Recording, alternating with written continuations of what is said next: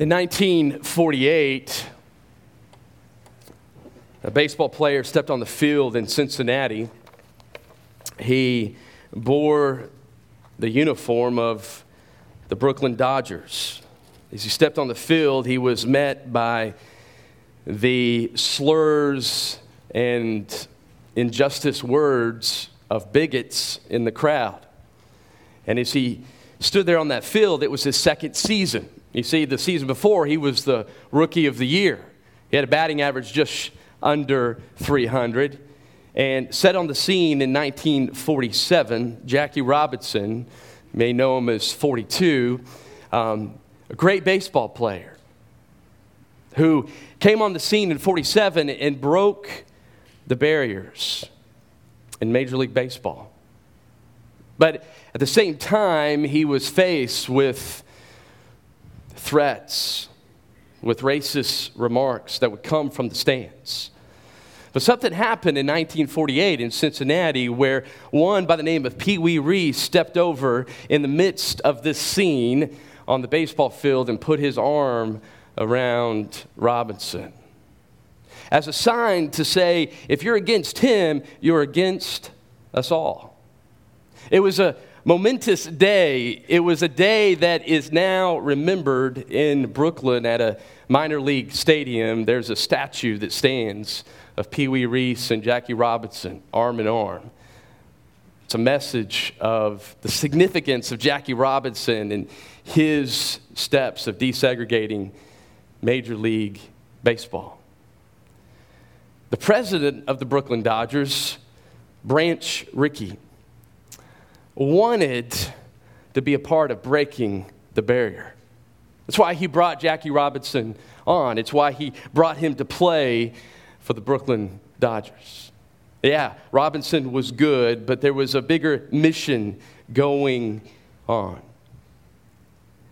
And Jackie broke the barrier. What's amazing about Jackie, is Eric Metaxas writes in his writing on his life, it says what's even more monumental about Robinson is that he didn't fight back against filth and justice. It was a heroic accomplishment as anything else that the sports world had ever witnessed someone who wouldn't fight back. He took it. He took it. What's amazing about 1947 is this was an advance to many different things that are very notable of breaking the race barrier in baseball. It was a year before President Truman ordered the U.S. military desegregated. It was seven years before the U.S. Supreme Court rendered its decision in Brown versus the Board of Education. It was eight years before Rosa Parks refused to give up her seat on Montgomery, Alabama bus. It was 10 years before President Eisenhower used the U.S. military to enable the Little Rock Nine to attend Central High School in Arkansas. It was 16 years before Martin Luther King would get up and deliver his famous speech of I Have a Dream. It was 17 years before the Civil Rights Act of 1964. It was 18 years before the Voting Rights Act of 1965. The impact of Jackie Robinson was huge. It was huge. But what is often omitted from the story of Robinson and the president of the Dodgers, Branch Rickey, is the importance of their Christian faith. Rarely do we hear about their faith, but their faith was huge. Robinson, a Christian, professed Christ as Savior, was at the very decision, was the center of his decision to accept the invitation by Branch Rickey to play for the Brooklyn Dodgers. Branch Rickey, as well, himself, a Bible thumping Methodist whose faith led him to find an African American ball player to break the color barrier, these two stood together at the center of the most important civil rights story in America. Two men passionate about Christ, wanted to make a difference. And at the center of these two men was the gospel of peace. That's what was at the center of this beautiful picture of Robinson and Branch. And as we hear that this morning, as we think about what happened, with these two men who came together and decided together that they would break the barriers that men had put up so unjustly. and unrighteously. What we see this morning in today's text is God's vision. God's vision as well, just like these men carried out. For the gospel to break through cultural barriers, to the gospel to break through race barriers, for the gospel to break through ethnic origin barriers, to overcome the barriers of past that we all have, whatever it may be, so that the gospel can penetrate cities and neighborhoods and distant lands, so that the hearts of men and women who live in those lands and neighborhoods and cities would hear the beautiful gospel of peace that brings down all barriers. And this morning, God wants you and I to be gospel centric. And what that means is that we understand that there is no one who is unfit for the gospel. That those, wherever they may be, whoever they are, whatever they have done, whatever their history is, that you and I would never alienate or segregate anyone. You see, we are to be people who live in the world, but we're not of it. The winds of racism, the winds of segregation, the winds of putting others down, the winds of snubbing others, of alienating others, of looking down at others, it still blows in our world. It blows through the media, blows through social media. But the church, you and I, are to be different.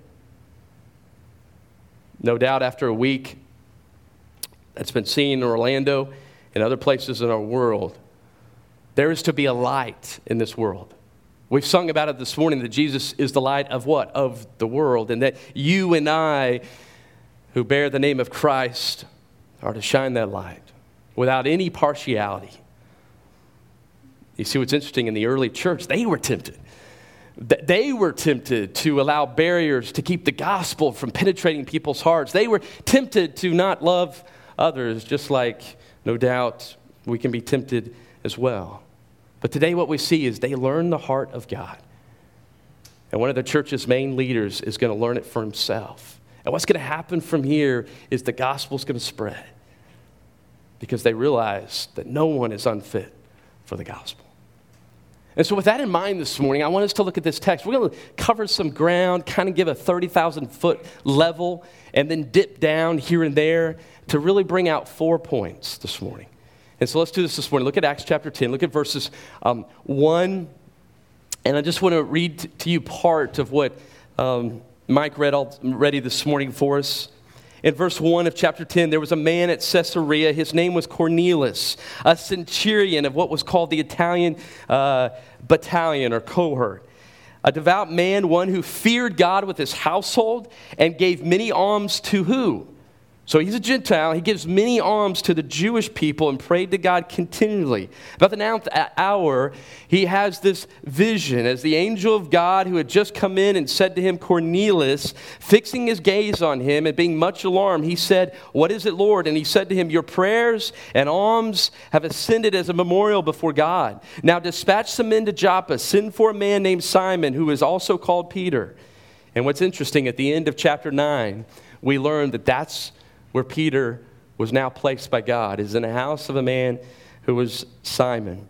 And then look at verse 6. He is staying with a tanner named Simon, whose house is by the sea. When the angel who was speaking to him had left, he summoned two of his servants, a devout soldier of those who were his personal attendants, and after he had explained everything to them, he sent them to Joppa. And, and so Cornelius has this vision. God meets him there. And now he sends these men to Joppa. Now, pick this up in verse 9. On the next day, as they were on their way and approaching the city, Peter went up on the housetop about the sixth hour to pray. But he became hungry and desiring to eat. But while they were making preparations, he fell into a trance. He saw the sky open and an object like a great sheet coming down, lowered by four corners to the ground. And there were in all its kind four footed animals, crawling creatures of the earth, and birds of the air. A voice came to him Get up Peter, kill and eat. Some of us men in here are going, mm hmm, that's right. I love that. I love that. But Peter said, By no means, Lord. For I have never eaten anything unholy and unclean. Again, a voice came to him a second time. What God has cleansed, no longer consider unholy. This happened three times. That probably rings a bell with some of us this morning, the three time comment. and immediately the object was taken up into the sky. What's happening here? You have these two men Cornelius, a Gentile, Peter, a Jew. They're in two different places. God comes and meets both of them. And eventually they're going to have this great collision, this beautiful collision. And God meets Cornelius. Cornelius sends these men to Peter. While that's happening, Peter is in this trance, and God tells him, Eat. Eat things that the ceremonial laws of Leviticus 11 tells you not to eat. You've followed those up to this point. That's what the Jews were to do. And up to this point, no, you were not to eat those things. But now he tells them three times, have your way. Eat up. Eat up. I'm thinking this led the path eventually for Tex-Mex, right? You guys with me? All right? This, this led the path, man led the path. And I, I read that this morning. I was like, Praise Lord, thank you, thank you, thank you. Thank God for fajitas. I mean, that's, that's what I take. No, just kidding. Okay. But here's the question. Um, the first point this morning is the question what does not defile us and what does defile us? Because the Jews were told, hey, listen, do not eat these certain animals, do not eat these certain things. And for a long history, that's how they rolled. Well, why? Because God wanted them to be set apart as a nation. In everything they did, He wanted them to be set apart as the Israelites from the nations of the world, from the Gentiles. Why? To glorify Him, to bear His name. And so a big part of this was, was the foods. And, and, and simply it was to say, hey, listen, will you obey me as a people? And so God had set that up, had set that in place. But with the coming of Jesus Christ into the world and his sacrifice on the cross, those ceremonial laws about foods were lifted. The barrier to the Gentile world was completely removed. Completely removed. We see that in Matthew 28, verse 19. Remember what Jesus says to his disciples? He says, I want you to go, therefore, into all nations it's the word ethne, ethnic groups, all peoples of all the world. And I want you to go and to make disciples of all people. So, any hint of any barrier of the gospel and of loving people with the love of God obviously is removed as the food laws and all that God had set up in place had been fulfilled and ended with Jesus Christ. And so the question is this morning because this is important to the background here, is, is what does defile us and what does not. According to Jesus in, in Mark 7, he makes it real clear. You see, the Pharisees one day, they were having an issue with Jesus and his disciples because the disciples were eating and they had not washed their hands rightly, right? Now, it's good to wash your hands before you eat, but they did not do it ceremonially and rightly according to the Mosaic law or to the specific laws even the Pharisees had added in. And so they had an issue with that. And so Jesus took the opportunity to teach about what makes one unclean and what makes us not unclean. Listen to what he says in Mark 7, verse 14. He says, Listen to me, all of you, and understand there is nothing outside the man which can defile him if it goes into him. But the things which proceed out of the man are what defile the man. And then he continues because the disciples question him and they did not get it. And then in verse 18, he tells them, Are you so lacking in understanding also? Do you not understand that whatever goes into the man from outside cannot defile him because it does not go into his heart, but into his stomach, and it is eliminated? We, we get that. So basically, what Jesus is doing here is he's declaring here with this statement that all foods can be eaten. No more of the ceremonial laws in place for the Israelites. And then he says this in verse 20. That which proceeds out of the man, that is what defiles the man. For from within, out of the heart of man, proceed the evil thoughts, fornications, thefts, murders, adulteries, deeds of coveting, wickedness, as well as deceit, sensuality, envy, slander, pride, and foolishness. All these evil things proceed from within and defile the man. And so, what was Jesus saying? It wasn't about what you eat, it wasn't about all this outside stuff, but it was about the heart of man. That is what is unclean and defiled. That's why in Ezekiel 36, you remember God said through Ezekiel, What does man need? What does mankind, what does every people in this world need is a new heart. Because what does Jeremiah tell us? God says to him, The heart of man is wicked, it is deceitful. It is deceitful. And so, what makes us unclean is what's on the inside. It's not these ceremonial laws, these things that we eat, these things that we take in. No, God says it's our hearts that are unclean and need to be cleansed. And so when Jesus comes, he fulfills all the laws and he puts an end to the barrier. And he makes the clear point what makes us unclean is our heart. That's what needs to be cleaned. And that's why he came, is to give us a new heart, to cleanse us and to forgive us of our sins so that we could be pure. And so that's the background here. And the second point we find here is that as a result of that, there is no alienation, there is no segregation, there is no rejection of others. And so look at the text here. Look at verse 17. Now, while Peter was greatly perplexed in mind as to what the vision he just had, um, the men who had been sent by Cornelius, having asked directions for Simon's house, appeared at the gate. They called out. They were asking whether Simon, who was also called Peter, was staying there. And while Peter was reflecting on the vision, the Spirit of God said to him in verse 19, Behold, three men are looking for you, but get up, go downstairs, accompany them without misgivings, for I sent them myself. Peter did so. He went down he said, Behold, I'm the one you're looking for. What is the reason for which you have come? They said, Cornelius, a centurion, righteous and God fearing man, well spoken by the entire nation of the Jews, was divinely directed by a holy angel to send for you to come to his house and hear a message from you. So he invited them in, gave them lodging, and on the next day he got up. He went away with them. Some of the brethren from Joppa accompanied him. On the following day he entered Caesarea. Now Cornelius was waiting for them and had called together his relatives and close friend. Then Peter entered, met Cornelius, fell at his feet, and Cornelius worshiped him. But Peter said, Stand up, I too am just a man. As he talked with him, he entered and found many people assembled there. Listen to what he says in verse 28. Huge statement here. And he said to them, You yourselves know how unlawful it is for a man who is a Jew to associate with a foreigner or to visit him, and yet God has shown me that I should not call any man unholy or unclean. That is why I came, well, without even raising any objection, for I was sent for. So I ask for what reason you have sent for me today. I'll pause there for a second.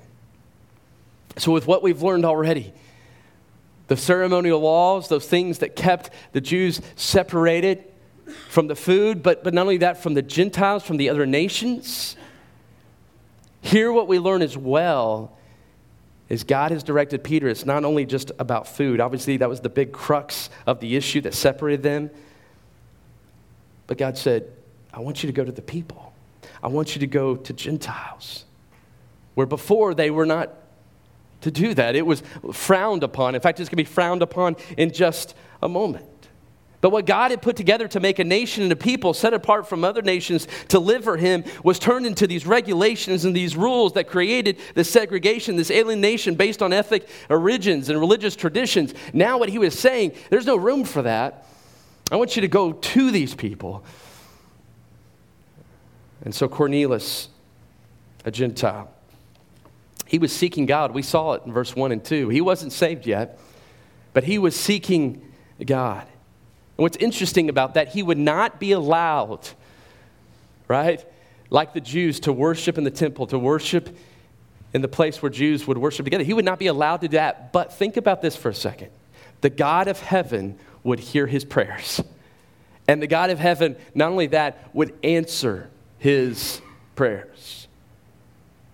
Yet men would not allow him into their worship settings.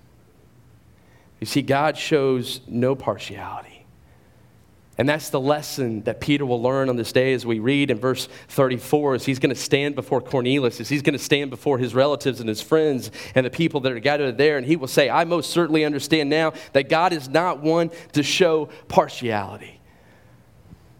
And what has broken down the barrier is the gospel of peace is the gospel of peace.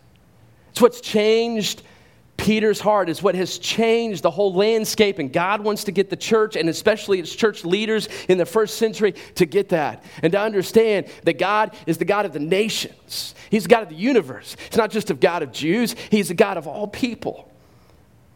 And that's what the gospel of peace did. In fact, Paul tells us in Ephesians 2, um, verses 11 through 16, he will say that there is these people that were outside of the promises of God outside the commonwealth of Israel. But God, through the gospel of peace, as Jesus Christ reconciled men to each other through the gospel, He broke down all the barriers. He took what was defiled the heart of man and He forgives us, He saves us. And not only that, He brings us together, both Jew and Gentile, into one new body, into one new man. And so the barriers of human distinctions, distinctions made by man now have all been broken down. There are no more barriers because the gospel of peace. And what's amazing about this, God wants Peter to make sure he gets this. How do we know that? Look at verse 13 and what he does here.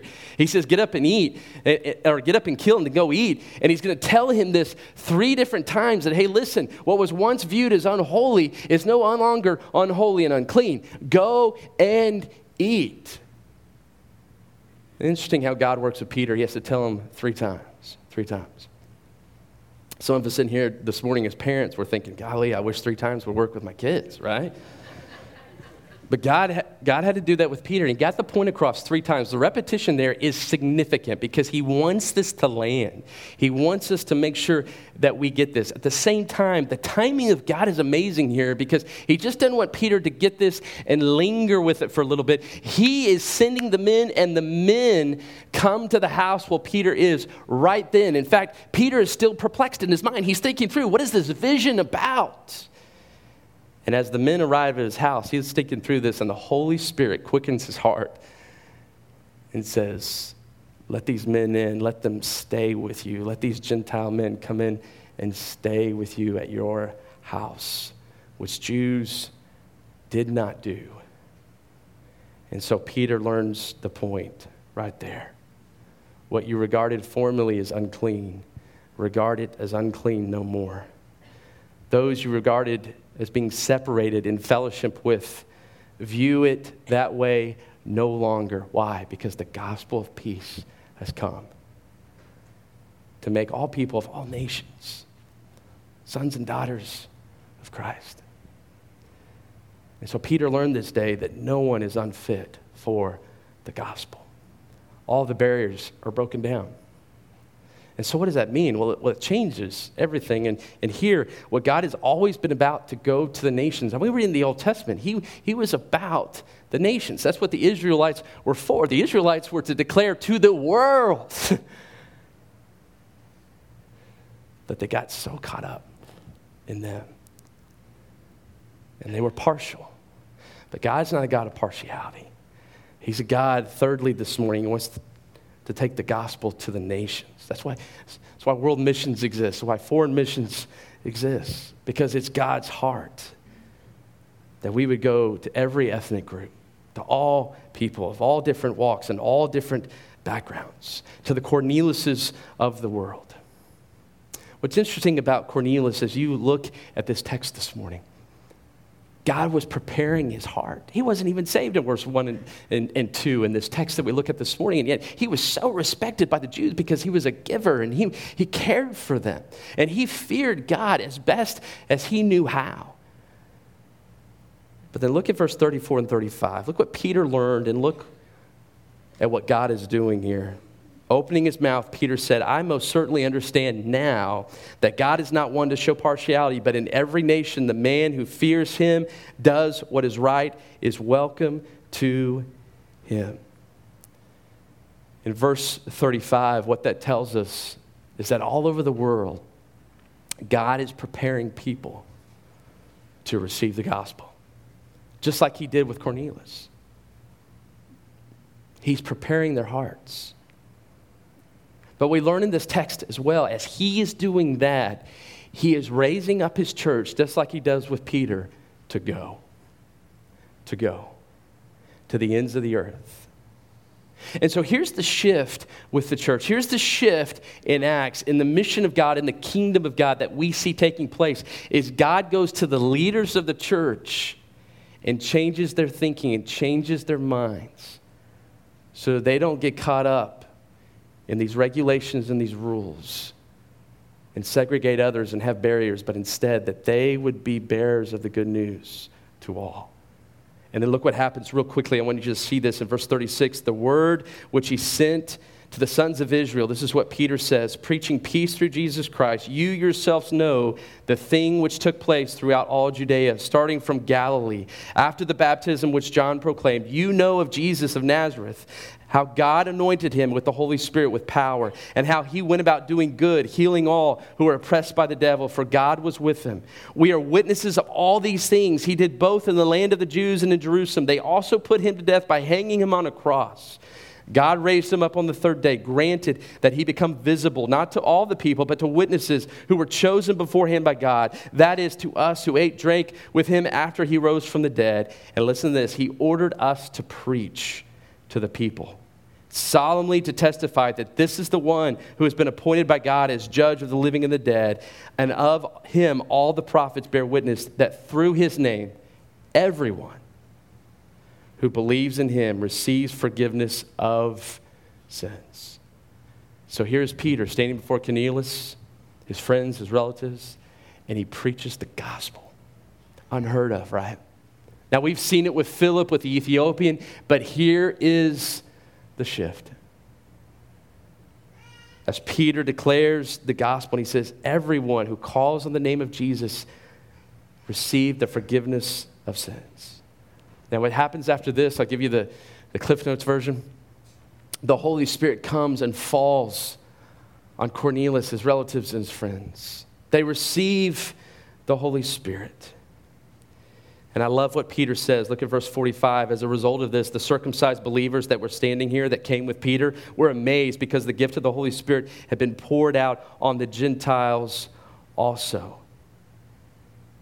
But look at what Peter says. Go over to chapter 11, verse 17. As he was sharing this with the Jews, they had an issue with him. Because these guys, they receive the Holy Spirit, they're baptized at the end of chapter 10, and word gets back to the Jews. And you know what? They had issues with this.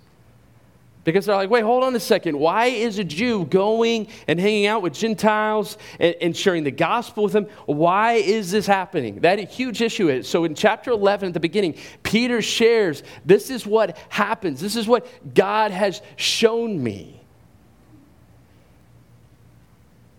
And it says in verse 14 about Cornelius and his household that they were saved.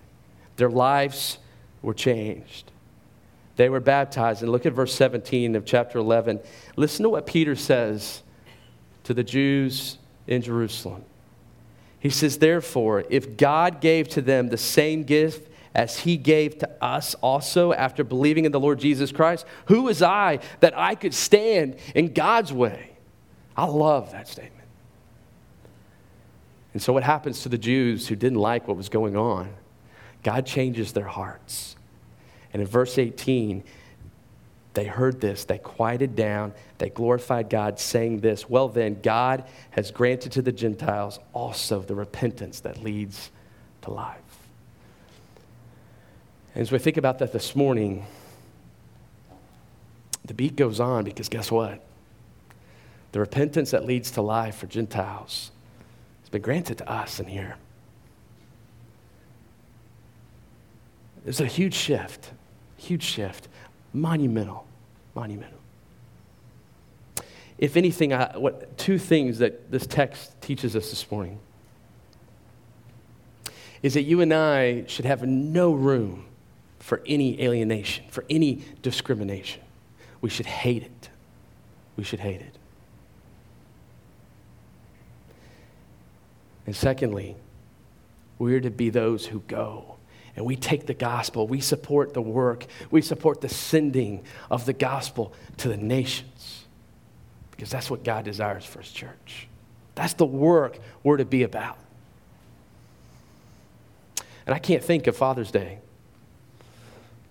That there could be a greater message than, than simply this. The dads, there couldn't be a greater characteristic, there couldn't be a greater trait for any believer, but dads, especially for us, that we would be seen by our children as those who hold no prejudices, as those who hold nothing against others, no matter of their race, no matter of their past, no matter of cultural differences, no matter where they're from, that our kids would see no shrugging off, no snobbery, no snubbing of the nose of anybody based on social status or financial status or whatever their job is. That there would be no slurs, that there would be no words whatsoever that puts down anyone else.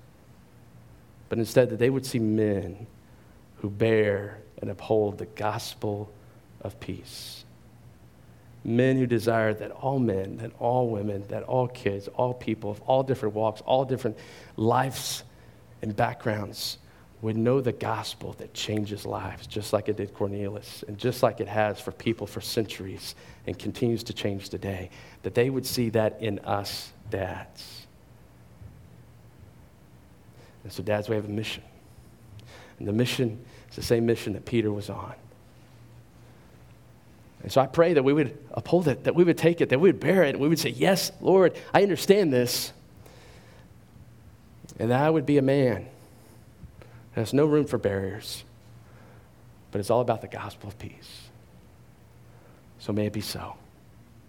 Let's pray.